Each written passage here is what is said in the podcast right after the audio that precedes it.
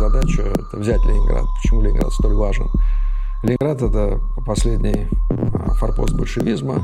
Ленинград – это крупнейший военно-промышленный центр, без преувеличения, крупнейший. Это то, а, зачем а, нужен был Ленинград. Соединившись с финнами, окружить город максимально тесно, не позволять населению Ленинграда выходить из, из города, невзирая на то, будет ли идти речь о женщинах, детях или стариках. Обычные люди стали вести дневник, понимая, что они переживают э, чрезвычайно важное не только для них самих, но и для страны события. А в ФРГ в течение долгого времени блокада Ленинграда не воспринималась как э, серьезное преступление, э, на войне как на войне, никакого покаяния за то, что было сделано. Вот вышла такая книжка, которая называется «Преступление вермахта», «Verbrechen der Wehrmacht», о войне на уничтожение, которую нацистская Германия вела против Советского Союза. Многие темы табуированы, о многих вещах не говорят.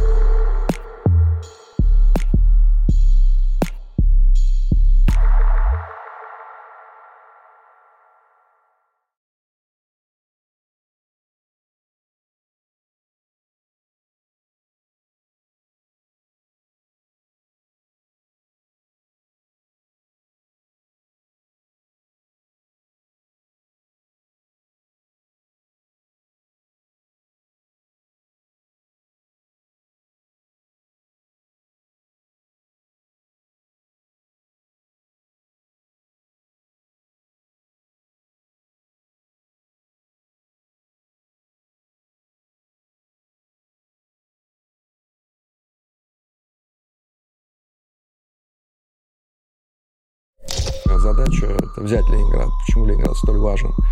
Ленинград – это последний а, форпост большевизма. Ленинград – это крупнейший военно-промышленный центр, без преувеличения, крупнейший. Это то, а, зачем а, нужен был Ленинград. Соединившись с финнами, окружить город максимально тесно, не позволять населению Ленинграда выходить из, из города, невзирая на то, будет ли идти речь о женщинах, детях или стариках. Обычные люди стали вести дневник, понимая, что они переживают э, чрезвычайно важное не только для них самих, но и для страны события. А в ФРГ в течение долгого времени блокада Ленинграда не воспринималась как э, серьезное преступление, э, на войне как на войне, никакого покаяния за то, что было сделано. Вот вышла такая книжка, которая называется «Преступление вермахта», «Verbrechen der Wehrmacht», о войне на уничтожение, которую нацистская Германия вела против Советского Союза. Многие темы табуированы, о многих вещах не говорят.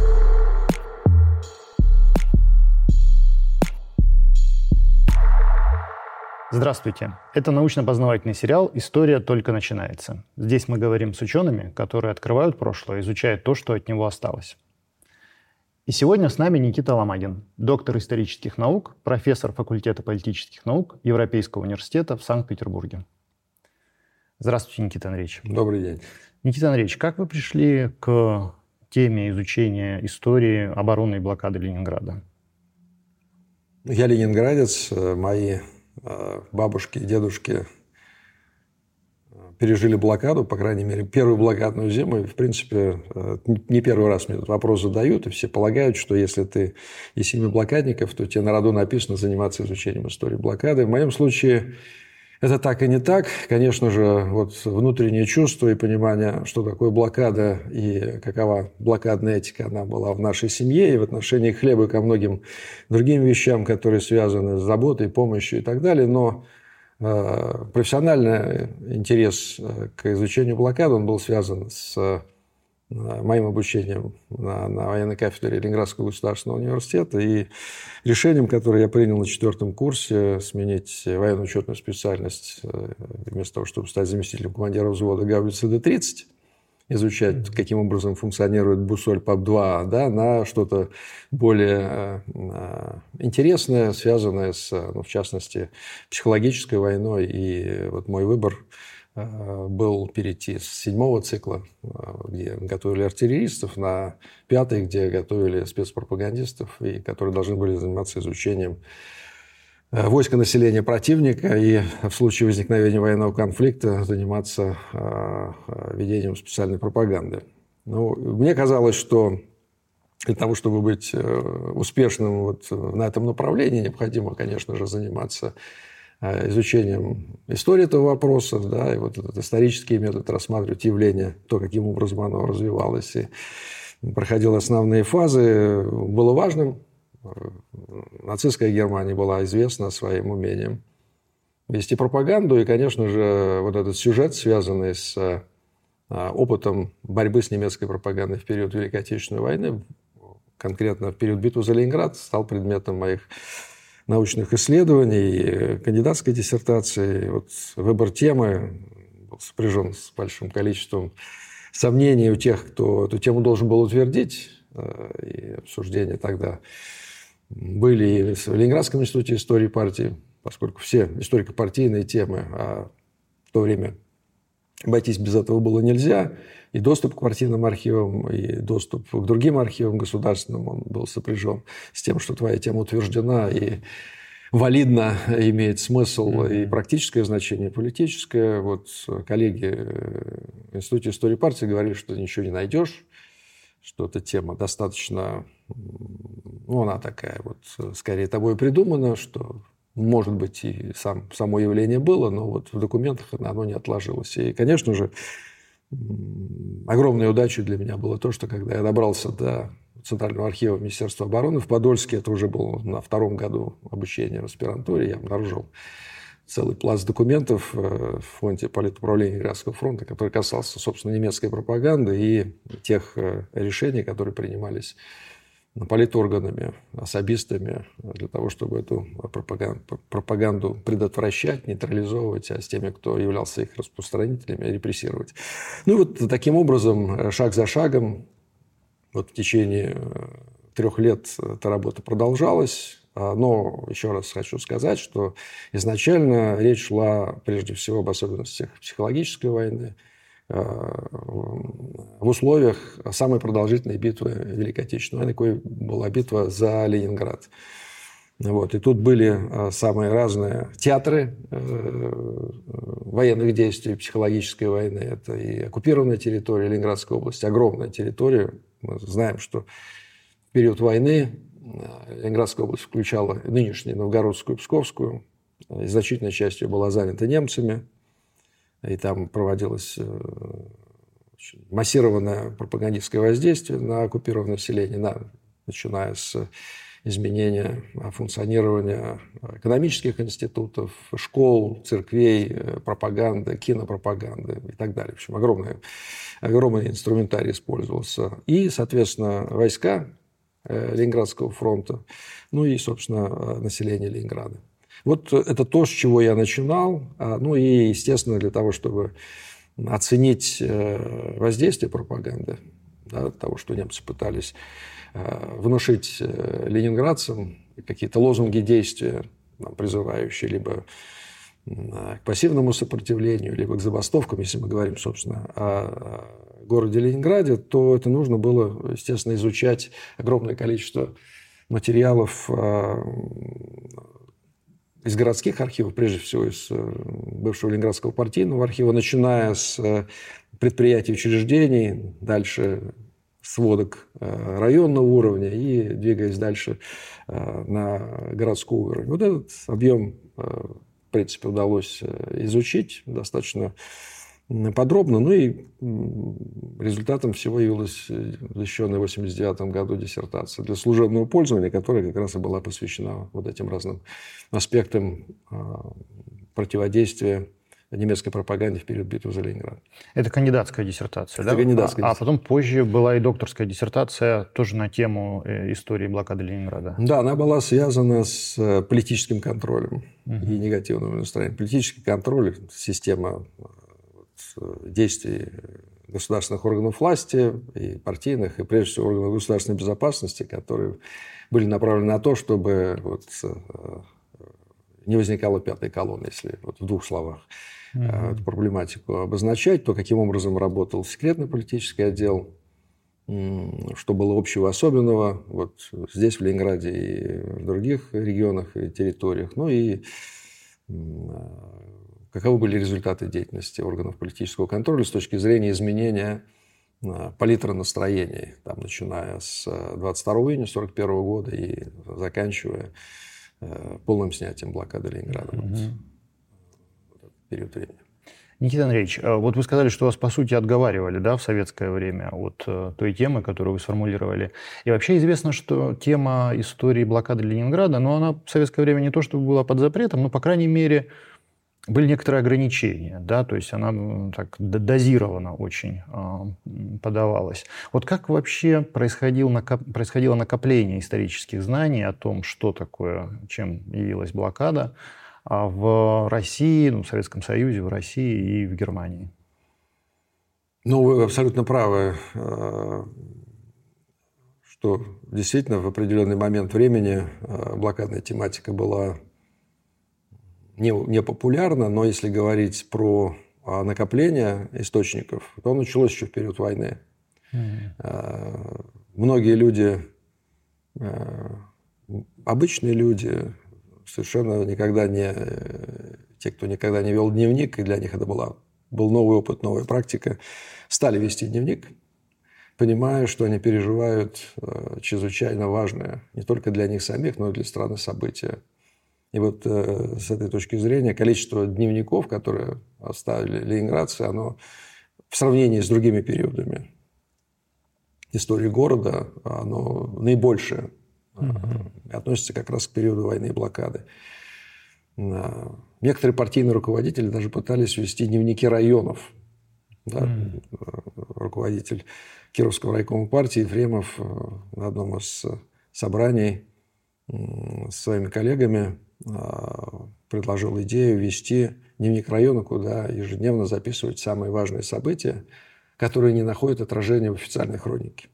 Вот все, что вы видите, все, что вы замечаете, все, что кажется вам нетривиальным, вы должны вот записывать э, в этот дневник. Ясно, что из этой затеи ничего не получилось, поскольку э, каждый из сотрудников райкома видел бы, что написал его коллега, и угу. значит, все-таки ведение дневника – это дело интимное.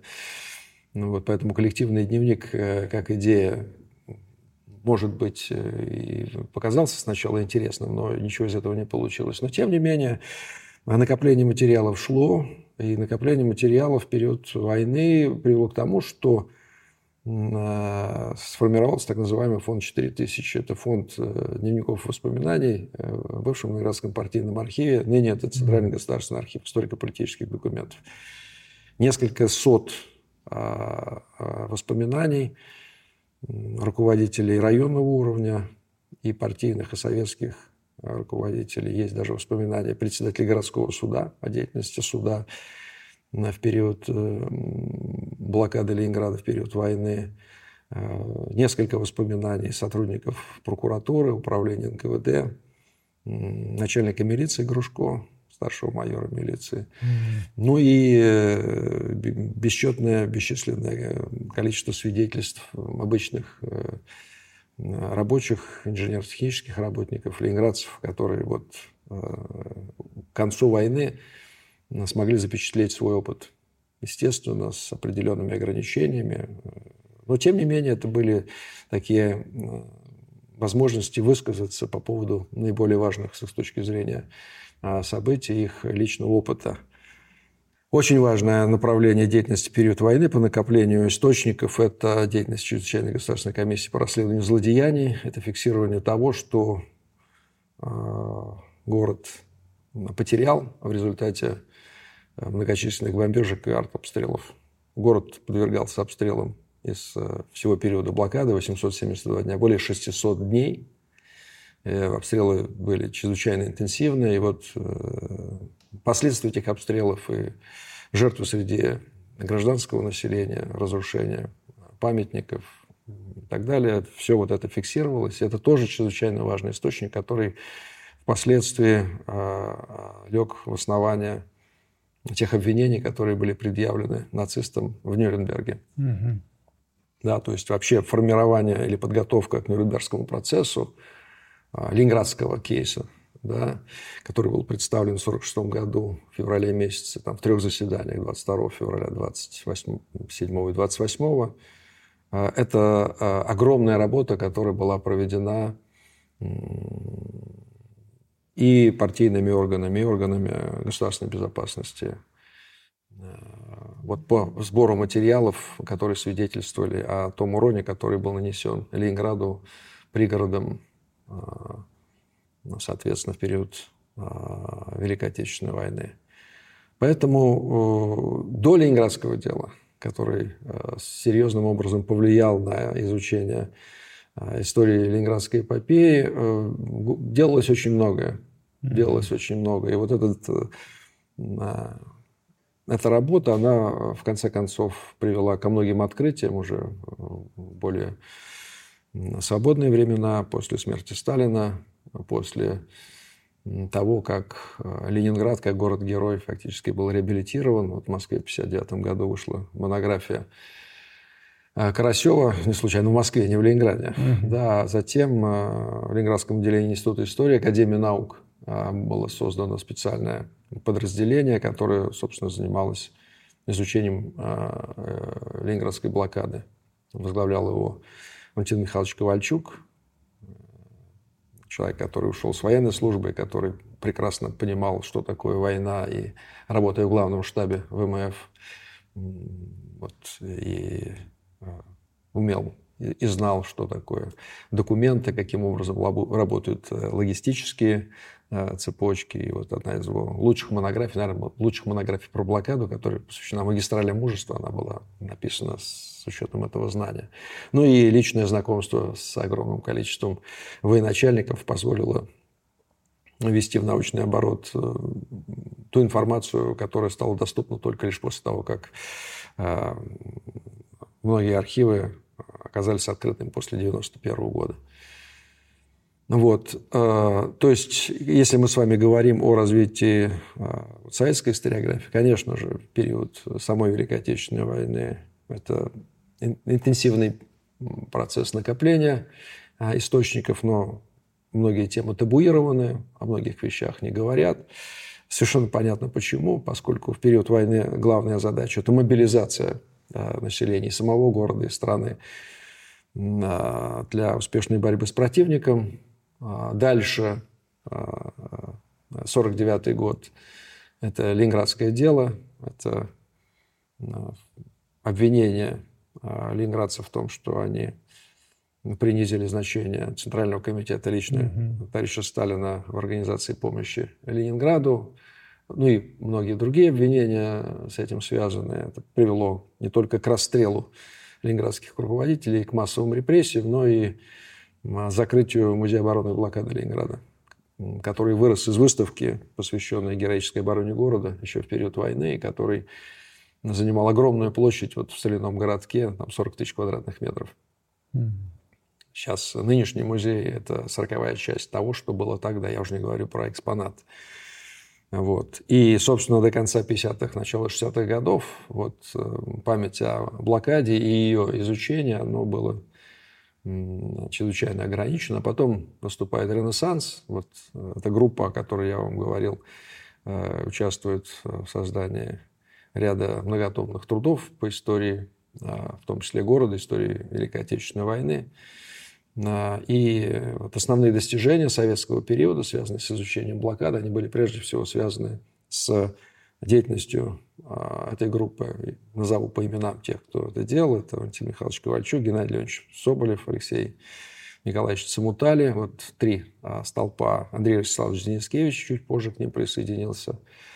А, ну и ряд молодых коллег, которые занимались изучением блокады. Что изучали? Изучали прежде всего общую историю обороны и блокады. Вот та периодизация, которая дошла до нас она классическая, она была сформирована как раз в это время. Это деятельность э, ученых, культурных учреждений, это деятельность э, коммуникаций, вот «Магистрали мужества», та книжка, угу.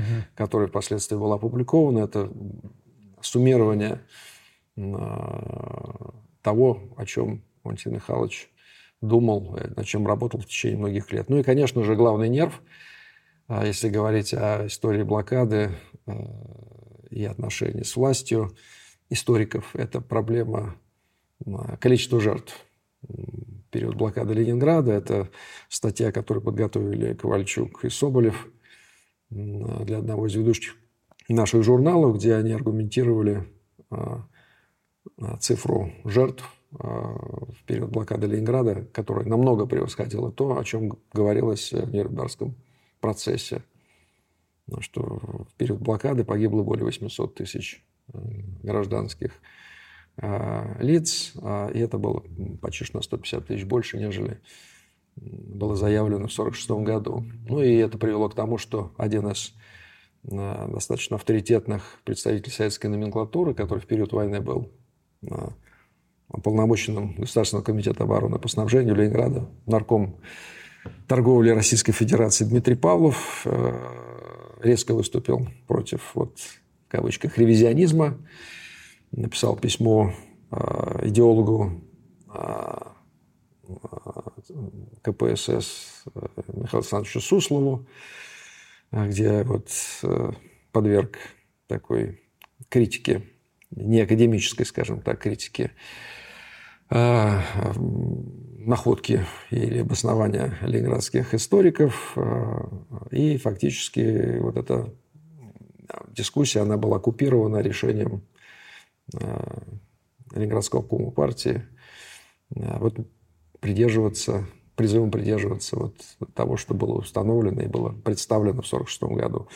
Вот это основной нерв э, всех дебатов о блокаде Ленинграда. Ну и, соответственно, с начала перестройки, с конца 80-х годов и начала 90-х начинается новый этап, публикуется огромное количество документов. Вот перед нами книжка, наверное, которая сыграла чрезвычайно важную роль э, для всех нас, тех, кто занимается изучением истории блокады. Это сборник документов «Ленинград в осаде», который был подготовлен большим коллективом авторов, э, прежде всего э, сотрудников Центрального государственного архива историко-политических документов, вот, бывший Ленинградский парт-архив, и Андрей Ростиславович Денискевич и Надежда Юрьевна Черепенина. Вот они выступили в качестве основных создателей, авторов э, вот этого сборника. Все основные вехи Ленинградской эпопеи, основные сюжеты, связанные с организацией обороны города, настроениями, смертностью, снабжением, а, пропагандой, они нашли здесь отражение. То есть э, по соответствующим разделам скомпонованы основные источники, без купюр, без изъятий, с э, очень хорошим комментарием, который фактически создают э, новое представление о том, чем была э, блокада Ленинграда. Ну а дальше уже пошли другие книги, но вот, может быть, чрезвычайно важно будет сказать, что публикация стенограмм обкома и горкома партии была проведена недавно, вот я принес один из томов, который вышел два года назад, а последний, третий том а, вышел в прошлом году, «Блокада в решениях руководящих партийных органов Ленинграда 41-44 годы. Вот эти материалы а, в своем комплексе были опубликованы только сейчас. У нас нет mm-hmm. полного представления в виде опубликованных материалов документов военного совета, это еще предстоит сделать, и такая работа сейчас ведется. То есть э, сказать о том, что мы все документы, которые значимы для понимания того, что происходило в городе, уже опубликовали, нельзя никоим образом. Недавно был опубликован журнал посещения Андрея Александровича Жданова. Э, этот журнал находится в РГСПИ, бывшем Центральном партийном архиве. Ну и журнал интересен тем, что практически показывает э, работу а, руководитель Ленинградской партийной организации, который одновременно являлся секретарем ЦК и, и членом военного совета Ленинградского фронта. С кем он встречался, а как часто, какое количество времени на эти встречи были потрачены. Чрезвычайно интересный источник mm-hmm. и понимание того круга лиц, э, которые принимали самые важные управленческие решения в период обороны блокады Ленинграда. Вот мы опубликовали в серии «Архив Большого дома» план «Д», план специальных мероприятий, которые проводились в период войны а, на случай вынужденного оставления города. Это сентябрь 1941 года, который показывает а, реальности, с которыми столкнулся Ленинград и понимание Сталином, что а, надо быть готовым к худшему сценарию и что нужно делать, кто что должен делать с точки зрения того, чтобы ценное оборудование который был на ленинградских предприятиях, еще не эвакуированных, э, ресурсы, сырье не досталось противнику. Вот этот план э, был создан э, в течение второй половины сентября, октября 1941 года и фактически существовал до полного снятия блокады Ленинграда. Ну, такие же планы были и в отношении Москвы, и в частности. Но вот этот важный документ – а, вот. Ну, это то, что касается, наверное, а, нашей историографии. Конечно, много чего вышло, и я уже упоминал работу Сергея Ярова, и работу Геннадия Леоновича Соболева, и вот трехтомник, который посвящен блокаде. Вот если говорить про немецких коллег, то, наверное, для Германии или немоязычной литературы а, было бы целесообразно говорить о тех книгах, которые производились в Федеративной Республике, в Германской Демократической Республике. Это разные абсолютно э, направления, историографические, идеологические и так далее. В ФРГ в течение долгого времени, наверное, до конца 90-х годов блокада Ленинграда не воспринималась как серьезное преступление.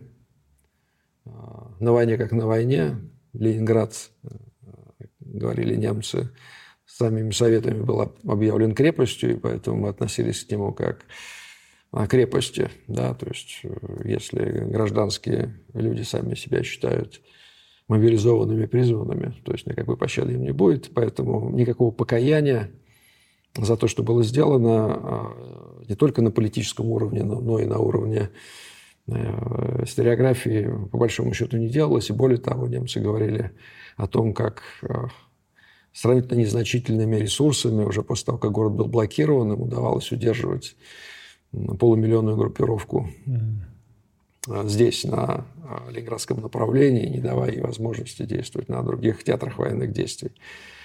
И только лишь вот в конце 90-х годов, в начале 2000-х наверное, в связи с тем, что и время много прошло, и поколение ветеранов э, вермахта э, фактически стало уходить в мир иной, и они перестали быть активной частью политической жизни Федеративной Республики Германии. Вот вышла такая книжка, которая называется э, «Преступление вермахта», «Verbrechen der Wehrmacht». Да, войне на уничтожение, которую нацистская Германия вела против Советского Союза в 1941-1944 году. И целый блок документов здесь посвящен Ленинграду. Факсимили приказов, которые показывают, что немцы, собственно, планировали сделать э, и делали в отношении Ленинграда. А, и эта книжка, а, она привела к очень серьезным дебатам, эмоциональным дебатам внутри немецкого общества, академического сообщества в том числе. Как бы мнения разделились, кто-то считал, что это книга своевременна, и это покаяние, оно отвечает той политической культуре, которая начала превалировать э, в Германии. Кто-то говорил о том, что эта книжка вредная, а, но тем не менее вслед за ней появилось еще несколько изданий, в частности книги Йорга Гансен-Мюллера, в, которых, э, в которой он рассматривает стратегии а, нацистского руководства, советского руководства в отношении Ленинграда. И, наверное, первым из немецких авторов а, использует вот этот термин «геноцид», угу. который впоследствии уже в решениях Ленинградского городского суда в 22 году, в октябре месяце, был использован для того, чтобы квалифицировать содеянное нацистским руководством в отношении Ленинграда в период с 41 по 44 год. Это уже 2022, то есть вот 2020, недавно. Да, 2022 год, это mm. год назад. Угу. Никита Андреевич, а какое место Ленинград, какое значение Ленинград имел ну, такое военно-стратегическое и моральное для советского руководства и в планах германского верховного командования? Ну, это, наверное, один из самых таких э, простых вопросов. Э, что такое Ленинград для немецкого руководства? Начнем с них, поскольку это а, их идея и план Барбаросса. Три цели. Первая задача – это взять Ленинград. Почему Ленинград столь важен? Ленинград – это последний а, форпост большевизма на Балтике. А, и ведь когда нацисты планировали войну против Советского Союза, они не просто хотели там добиться какой-то идеологической победы, разбить Красную Армию, они хотели освоить огромный пирог. Освоение этого пирога предполагалось э, с использованием прежде всего флота. Угу. Самая оптимальная логистика и с точки зрения э, подвоза необходимого для армии, для вермахта и, соответственно, транспортировки того, что удастся захватить, это морем. Ни дороги, ни железнодорожный транспорт этого не обеспечивали. Вот контроль над Балтикой – это ключевой элемент э, стратегии, э, в частности, на северо-западе, ну и, безусловно, обеспечение безопасных перевозок э, стратегических материалов из Швеции и Норвегии. Угу. Почему присутствие Красномерного Балтийского флота могло препятствовать. Да? То есть вот с точки зрения стратегии это, конечно же, Э, Балтика в целом. Об этом очень мало говорится почему-то, но вот опять же, если э, начинать с простых вещей, это первая задача. Вторая задача, конечно же, была связана с тем, что Ленинград – это крупнейший военно-промышленный центр Советского Союза, без преувеличения, крупнейший. Практически все современные виды вооружений производились в Ленинграде начиная с э, всей линейки э, военных кораблей, подводных лодок и э, линкора, который был здесь заложен и должен был строиться. Крупнейшее в стране танковое производство тяжелых танков КВ. Ну, просто вот на 1941 год э, в Советском Союзе было запланировано произвести тысячу танков тяжелых. В Ленинграде должно было произвести 800. Mm. А на Челябинском тракторном заводе 200 всего. Да? То есть вот э, танки – это э, война моторов. А авиационное производство развивалось в Ленинграде, строительство авиадвигателей. И не только. Вот 40-41 год – это чрезвычайно амбициозная программа по, по строительству Э, здесь истребителей, это «Катюши», это пушки, в том числе полковые 76-миллиметровые, стрелковое оружие, приборы, связь и так далее. Все практически э, то, чем армия современно воевала, оно производилось в Ленинграде. Или в значительной степени производилось в Ленинграде. Ну и э, крупнейший центр науки, техники, поскольку предприятие без вот этого научного научно-технического э, ресурса э, не существует. Ну и третье, конечно же, это символическое значение. Это столица э, России, это символ ее мощи, это колыбель революции, колыбель большевизма. Ну вот совокупность вот этих трех обстоятельств чрезвычайно важны были для Гитлера, поэтому Ленинград и был выбран в качестве первостепенные цели нацистской Германии. После того, как э, город э, Вермах должен был взять в течение 6-8 недель основные силы э, немецкой армии, в частности, вот, танковые подразделения Гёпнера должны были быть переброшены уже на московское направление, и значительная часть э, воздушного флота, первого воздушного флота, который насчитывал более тысячи самолетов, современных самолетов. У нас здесь было всего 250. Вот после того, как мы понесли очень большие потери в начальный период войны, вот соотношение по самолетам было 1 к 4, мы тоже собирались перебросить на московское направление. Это то, а, зачем а, нужен был Ленинград. Ясно, что по мере Э, развития боевых действий, э, сопротивление, на которое немцы не рассчитывали. Они полагали, что Советский Союз – колосс на глиняных ногах, и исходили из того, что население не будет воевать так, как оно воевало, и Красная Армия будет достаточно быстро разбита. Вот по мере потери времени, а самое главное, по мере существенного исчерпания ресурсов, человеческих ресурсов, гибели третьей унтер-офицерского состава, немцы э, столкнулись э, с выбором, что делать дальше. Задача взятия Ленинграда, она не реализована. Стало понятно, что э, крупные города Советы минируют, то есть фактически ничего им не достанется из того, на что можно было бы рассчитывать с точки зрения материальных ресурсов. Это фактически будет первая победа, а война э, или ведение боевых действий в городе нивелирует э, превосходство немцев э, в танках. Потому что с танками угу. можно бороться с коктейлями Молотова и так далее. Это город можно взять, но очень можно много потерять ресурсов. И в этих условиях возникает вопрос, что делать. В середине августа немецкое военное командование настоятельно рекомендует Гитлеру пересмотреть планы в отношении Ленинграда – и в этих условиях Гальдеру удается э, убедить э, высшее руководство, в частности Гитлера, сменить тактику и стратегию в отношении Ленинграда. Ленинград а, уже к этому времени отрезан от большой земли, то есть основная коммуникация железнодорожная немцами перерезана. Город, по представлению немцев, наводнен беженцами.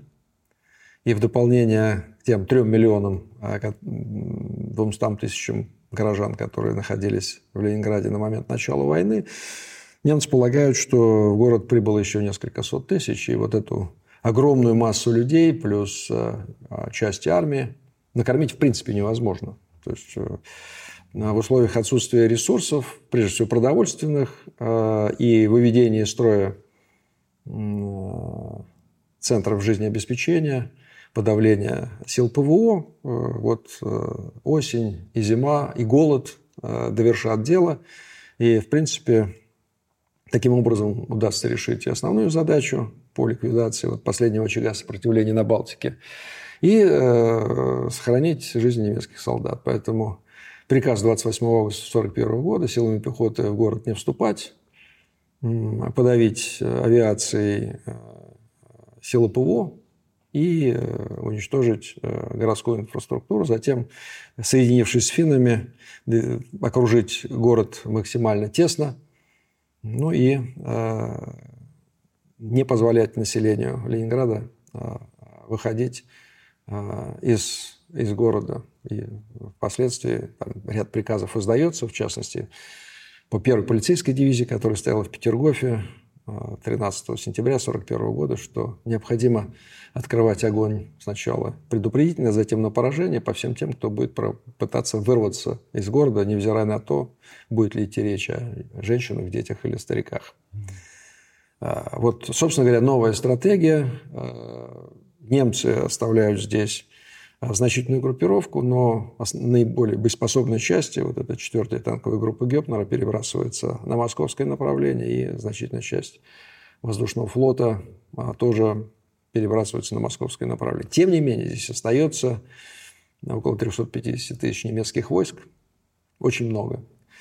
И можно только гадать, если бы немцам удалось взять Ленинград э, в августе месяце и решить те задачи, которые они первоначально перед собой ставили – Помня о том, как развивались события на московском направлении, о бегстве из Москвы 16 октября 1941 года, и когда вообще чаша весов, она вот, колебалась, да, и было неясно, в какую сторону а, она качнется, а любой дисбаланс, любое перенаправление ресурсов на московское направление могло иметь трагические последствия. Москва – это не только столица, это крупнейший а, логистический центр, железнодорожный узел, через который происходило снабжение всей страны а, разного рода материалами.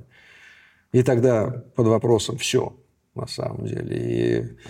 И представление союзников о том, как долго может а, сопротивляться Советский Союз, и стоит ли в Советский Союз вкладываться, там, оказывать какую-то поддержку, или эти ресурсы просто окажутся в немецких руках и так далее. Огромное количество вопросов, связанных со складыванием антигитлеровской коалиции. Да? То есть вот Ленинградская битва для Сталина, для, для союзников, э, она имела колоссальное значение. И вот если мы посмотрим даже на материалы переписки Черчилля со Сталином, Черчилль просит Сталина в случае вынужденного оставления Ленинграда затопить Балтийский флот, говоря о том, что значит, мы компенсируем после войны те издержки, которые Советский Союз понесет в связи с этим. Сталин отвечает, что если это придется сделать, э, компенсируют немцы, которых мы в конце концов разобьем. А, но, тем не менее, озабоченность э, судьбой э, ресурсов, прежде всего военных ресурсов, флота, волнует не только Сталина, но и волнует Лондон, и волнует союзников. И Сталин прилагает максимум усилий для того, чтобы убедить и Вашингтон, и э, Лондон в том, чтобы они оказали давление на Финляндию, чтобы финны не двигались дальше старой границы и не оказывали решающего воздействия на Ленинградском направлении, с тем, чтобы Финляндия а, вот, остановила свое движение. А, да, Ленинградская э, битва а, вот, в 1941 году, в сентябре, она вот по состоянию на сентябрь 1941 года она имела колоссальное значение. А дальше больше, ведь мы с вами должны иметь в виду, что а, когда а, наладились или стали налаживаться поставки по ленд-лизу, то было три основных направления этого ленд-лиза. Это Дальний Восток, это Иран, куда были введены войска 15 августа 1941 года, советские и английские. И, собственно говоря, это а, Мурманск и Архангельск и значительная часть ресурсов, она шла через Северную железную дорогу, и контроль над этой Северной железной дорогой в значительной степени обеспечивался тем, что Ленинград был советским, да, и вот э, продолжалась оборона Ленинграда. Поэтому, конечно же, э, то, о чем мы с вами сейчас говорим, в целом, а Ленинградская эпопея – это не локальная история. Это история, которая имела чрезвычайно большое значение для того, чтобы удалось а, выстоять в 1941 году в целом, и для того, чтобы продолжать борьбу в 1942-1943 году и добиться коренного перелома. Никита Андреевич, то есть можно сказать, что Ленинград, в общем-то, сломал э, знаменитый план Барбаросса, да, потому что по нему уже предполагалось, что немецкие войска э, продвигаются как раз-таки на севере и юге, а затем охватывают э, Москву. Ну, конечно, в принципе, Ленинград был первым городом, который немцы хотели взять и взять не смогли. Угу. Да, стратегия Блицкрига она потерпела крах здесь, потеря времени, дальше распутиться, непонимание того, что делать. Немцы э, находятся с ограниченными ресурсами, потери значительные, и вот, вот эти колебания. Ведь часть немецких генералов, которые остались здесь, под Ленинградом, они хотели город взять. Угу. Они считали, что э, вот это дело нужно завершить, и что блокада она не полная, что остается Ладога. Фон Леп, э, командующий группой армии «Север», пытался саботировать даже решение фюрера угу. вот, э, в некотором смысле. Вот, и э, наступательные действия на Ленинградском направлении продолжались. Последняя попытка вот, установить контроль на Пулковских высотах, она была предпринята немцами 23 сентября 1941 uh года. То есть ну, было бы неправильно сказать, что приказ о новой а, стратегии в отношении Ленинграда 28 августа 1941 года принес Ленинграду большое облегчение. Бои продолжались, и никто не знал о том, что вот эта стратегия немцев изменилась. Только лишь когда а, наша разведка донесла, что вот танковые части перебрасываются.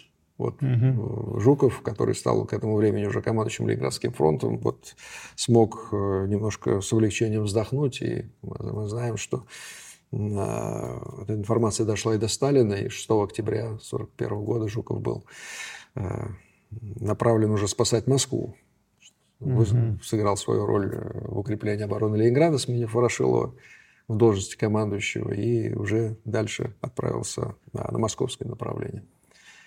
Да, вы абсолютно правы. Конечно же, стратегия Блицкрига, она потерпела э, крах не только под Ленинградом. В принципе, вот героическое сопротивление, начиная с Брестской крепости. Угу. Да, везде на каких-то вот э, направлениях не, удавалось, не удавалось немцам добиться того, что они планировали.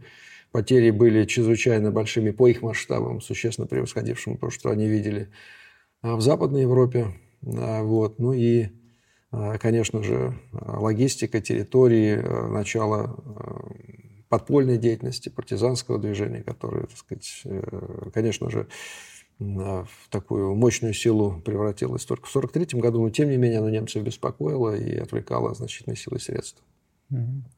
Никита Андреевич, понятно, что мы поняли, что немцам не удалось достичь тех целей. Это, в общем-то, сыграло большую роль, безусловно. Но а, невозможно себе представить, что советское командование э, имело план при котором Ленинград оказывается в блокаде. И то есть, учитывая огромное значение города а, как промышленного центра, как военного центра, еще его э, моральное значение, конечно же, вероятно, такой сценарий, он изначально его не допускали, что Ленинград окажется, окажется в блокаде. Но почему город, по каким причинам его не удалось полноценно защитить?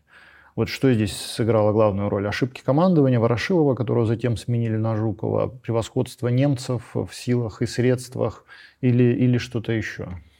Не, ну абсолютно право. Конечно же, э, наша военная доктрина, используя современную терминологию, она ориентирована на то, что мы будем бить врага на чужой территории. Да, Советский Союз э, мог подвергнуться нападению. Это ожидали, нападение со стороны Германии ожидали, никаких тут э, э, секретов не было. И ожидали, где это нападение может произойти. Полагали, что вот бои будут продолжаться в течение двух недель э, в зоне границы, а затем Красная Армия, вот, отразив вот, вот этот натиск противника, перейдет в наступление и будет уже его бить на чужой территории. И в этом смысле, конечно же, а, никто не был готов к такому развитию а, событий. А, практически ни с точки зрения военной подготовки, подготовки офицеров, ни с точки зрения логистики, ни ментально. То есть это была абсолютно неожиданная вещь. А, с чем она была связана? Конечно же, вермахт мы воевали с лучшей армией мира. Вот, если вещи называть своими именами, с армией отмобилизованной. Армией, которая знала, что она делает, где в течение уже практически двух лет войны, без малого, офицерский корпус получил необходимые навыки а, боевых действий – Э, армией прекрасно оснащенной, которая имела преимущество э, в ресурсах. Ну, обычно, как говорят, и в начале 90-х годов говорили, смотрите, вот количество современных танков наших, количество современных танков немецких, но военный успех в результате чего достигается? Это те ресурсы, которыми вы располагаете.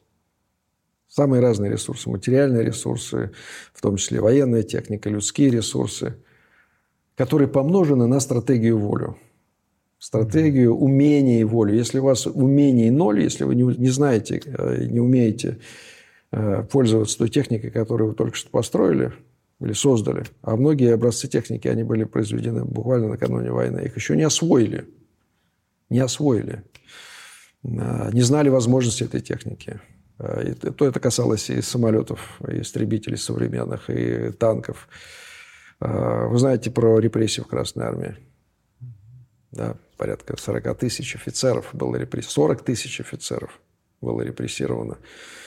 Ну и, э, соответственно, армия, э, офицерский корпус вследствие этих репрессий был деморализован. Что можно было принципе, ожидать. То есть надо компенсировать или восполнить э, офицерский корпус было практически невозможно в столь э, короткий промежуток времени.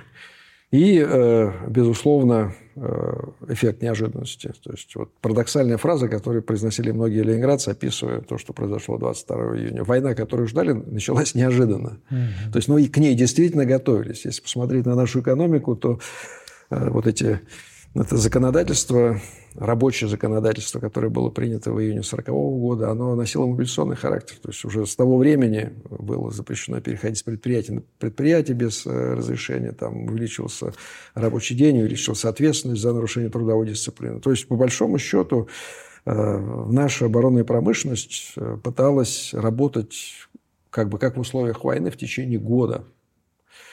Да, но когда началась война, когда она стала развиваться чрезвычайно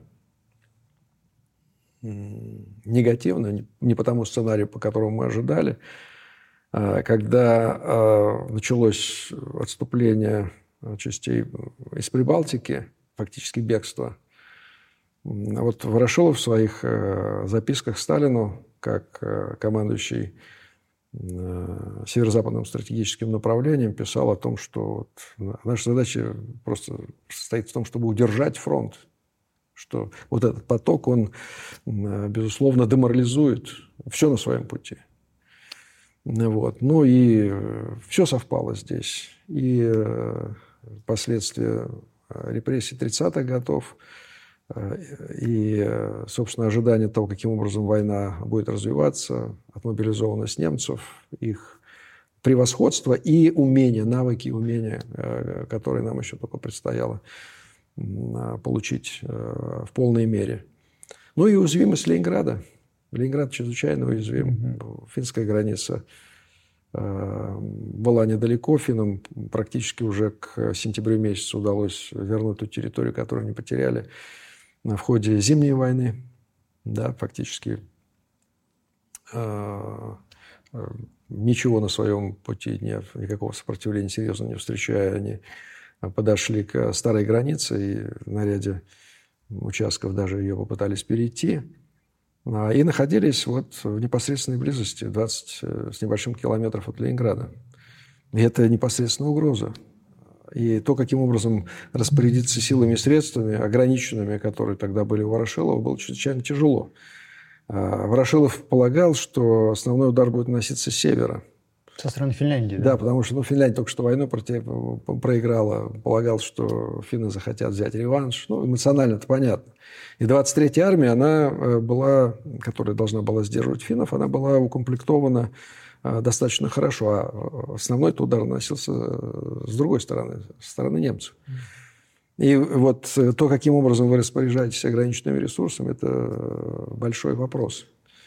И Сталин в какой-то момент подумал, что ленинградцы в той конфигурации управления фронтом, они будут не в состоянии удержать город, что город будет сдан идиотски глупо, говорил о том, что откуда у вас такая бездна деревенской покорности судьбе. Угу. Вот нет ли здесь заговора, выражал э, так сказать, недоверие или сомнение по поводу э, генерала-лейтенанта Попова, который был угу. командующим. А, вот. Э, и удивлялся пассивности того же самого Ворошилова. Да, и чем занимается Ворошилов? Чем он помогает городу, собственно. Э, и э, вот в этих условиях и возникла и э, ситуация, которая привела к смене командующего. Ворошилов был заменен на маршала Жукова. Не буду вдаваться в подробности. В воспоминаниях маршала говорится о том, что он приехал в Ленинград 10 сентября но mm-hmm. у нас есть документы, подписанные Ворошиловым, как командующим Ленинградским фронтом еще 15 сентября. Mm-hmm. То есть, ну, либо было двоевластие, либо какие-то тут были очень серьезные проблемы, связанные с передачей э, вот этих полномочий. Но как бы то ни было, проблемы управления были э, и очень серьезные. И город готовился к худшему сценарию, и одновременно готовился всячески защищать себя, к уличным боям строились фортификационные э, сооружения практически. Проводилась внутренняя мобилизация из южных районов, которые могли быть, э, стать ареной боев, если бы немцы э, двинулись дальше. И так далее. Огромная работа проводилась в этом смысле. Ну и город после начала блокады подвергся массовым бомбежкам. И, в принципе, население города узнало о том, что такое война не по, только по призыву в народное ополчение, в армию, там, своих близких и ведение карточной системы, каких-то ограничений экономического характера и так далее, но и потому, что город э, подвергся э, жестоким бомбежкам. Вот, э, и Байдаевские склады известные да, были уничтожены в ходе первой бомбежки немецкой, и один из госпиталей, который находится на Суворовском проспекте, где находились ранены, более ста человек были, погибли а, под руинами этого здания в результате задымления, пожара и так далее. То есть вот война в город пришла сразу, вот с началом блокады, и это воздействовало очень серьезным образом на то, как и городское руководство, и население реагировало на происходящее. Никита Андреевич, спасибо большое. Предлагаю в следующий раз поговорить о том, что происходило в городе после начала блокады, то есть после 8 сентября 1941 года. Хорошо. Подписывайтесь на наш канал и помните, что история только начинается.